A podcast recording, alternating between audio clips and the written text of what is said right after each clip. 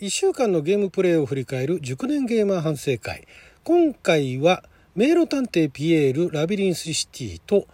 エースコンバット7スカイズアンノンそしてリベレイテッドを振り返っていきたいと思います。あなたの12分をちょっと拝借。こんにちは。ラジオ神の神ふみかつです。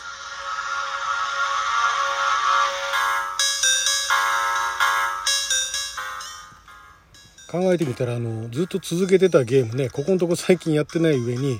あんまりあの YouTube チャンネルの方もね更新してないんですねプレイして編集待ちっていうのもあるにはあるんですがあ例えばあの今回紹介する「迷路探偵ピエール」とか「エースコンバット7は」まあ、迷路探偵ピエールに関してはネタバレしたくないんで、えー、動画は公開しない裏でプレイしますと。でエースコンバット7は動画を公開するには許可を取らなきゃいけないっていうのが面倒でじゃあまあいいやと思って自分でプレイしてるというのがあってですね最近あまりチャンネルの方を更新してないんですけれどもまずは迷路探偵ピエールラビリンスシティ。こちらの先週6月の22日ですかね。先週よりちょっと前か。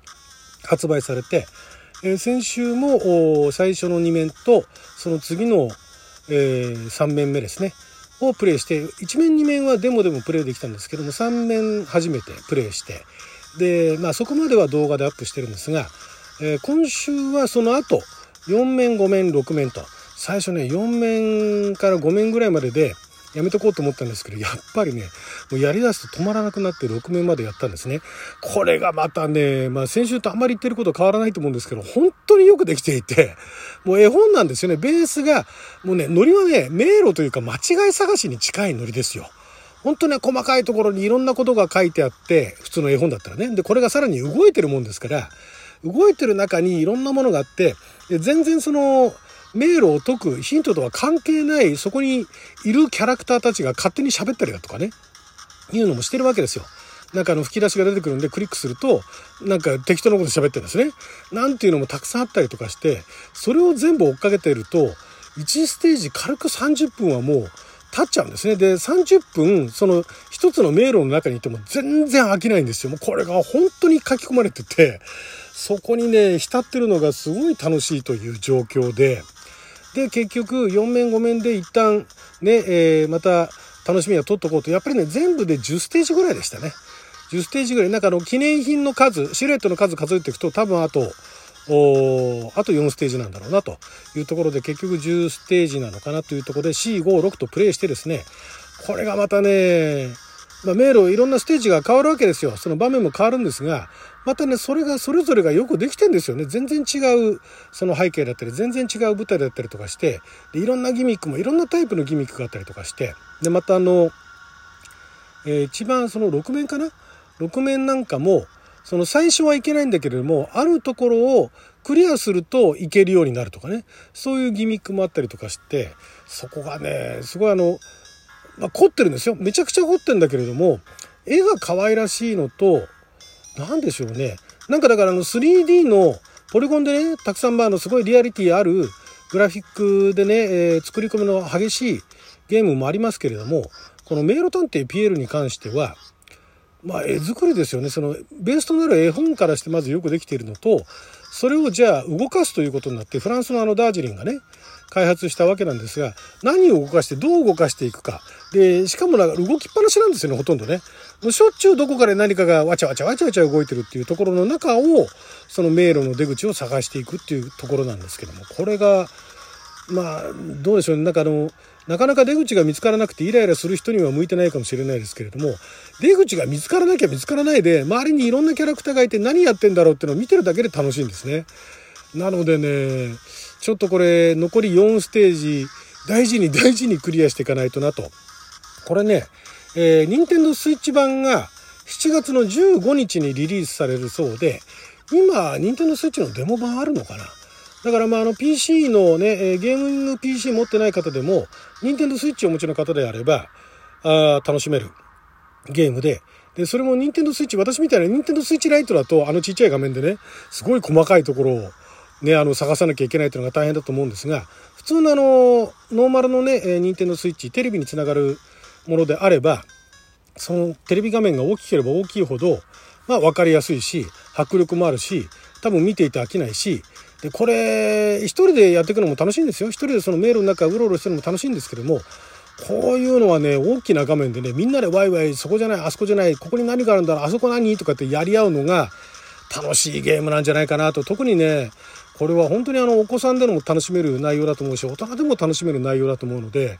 本当あの、スイッチ持ってる方でね、ゲーミング PC がなくてスイッチ持ってるって方にはぜひともプレイしていただきたい。まあ、あのーデモがあったかなデモがあったらね、デモ一回ダウンロードしてやってみてから、あ購入検討されるのもよろしいでしょう。今ね、1000円以下で確か買えますからね。お安いですから、ゲームのソフトとしてもお値段お安いんでね、ぜひともやっていただきたいなと。そして、えー、エースコンバットスカイズアンノーンっていうね、何を今更と、2019年に最初はプレイステーション4でリリースされたゲームなんですけれども、リリースされた時私買わなかったんですね。エースコンバットシリーズって実は一番最初にプレイステーション1で、えー、リリースされたのが1995年。ね、その頃プレイステーションを私も持ってまして、で、その頃からエースコンバットシリーズっていうのは実は何本かやってたんですが、PS2 になってまでやったかな確か。だから PS2 までやってたとしたら、エースコンバット4のシャッタードスカイか、その次のエースコンバット5、ジアンサングウォー、このジアンサングウォーあたりまでやったんじゃないかなっていうのがなんとなくうっすらと記憶にね、残ってるんですけど、それでも2004年ですからね。かなり前だから非常にもう十何年ぶりにエースコンバット出てるの知ってたし、ね、えー、プレイステーション4でも、その、このなんかアンサング、あ、じゃないや、スカイズアンノーンがプレイできるっていうのは知ってはいたんですが、その時はまあちょっとためらってたんですね。っていうのも、エースコンバットめちゃくちゃハマったんですが、エースコンバットってどういうゲームかっていうのは、まあ単純に言ってしまえば、戦闘機に乗って、ね、敵戦闘機を撃ち落としていくっていう、まあドッグファイトですよね。の、現実はこんな感じではないとは思うんだけども、さすがナムコさんね、えー、ゲームに寄せていって、あれと同じですよ。リッジレーサーが普通の車こんな挙動しないよって言うんだけども、レースをゲームとしてね、楽しむための演出っていうのが盛りだくさんなわけですよ。このエースコンバットも本当に面白かったんですけれども、ただ、ふと気づいたんですね。なんかずっと遠くのね、空飛んでる敵の尻尾を追っかけてって、ミサイルで撃墜するのにハマってたんですけども、考えてみたら敵は点じゃないかと。いつもなんか遠くの方にいる点に向かってね、それに照準を合わせて撃ってるだけじゃないかっていうのに気づいたのと、だんだんやっぱり難しくなってきたっていうのがあって、で、えー、もう途中で